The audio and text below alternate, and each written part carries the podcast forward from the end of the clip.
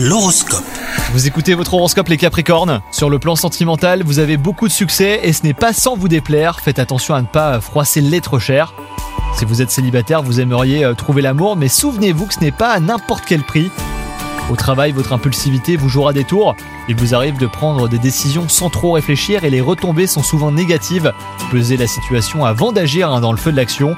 En procédant ainsi, vous vous éviterez bien des problèmes. Côté forme, rien ne va comme vous le souhaitez. Vous n'avez pas trop le moral et tout vous paraît insipide. Malgré les nombreux efforts de vos proches pour euh, vous changer les idées, et ben vous restez cloîtré chez vous à broyer du noir.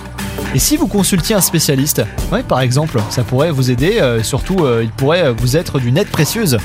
Bonne journée à vous, pensez-y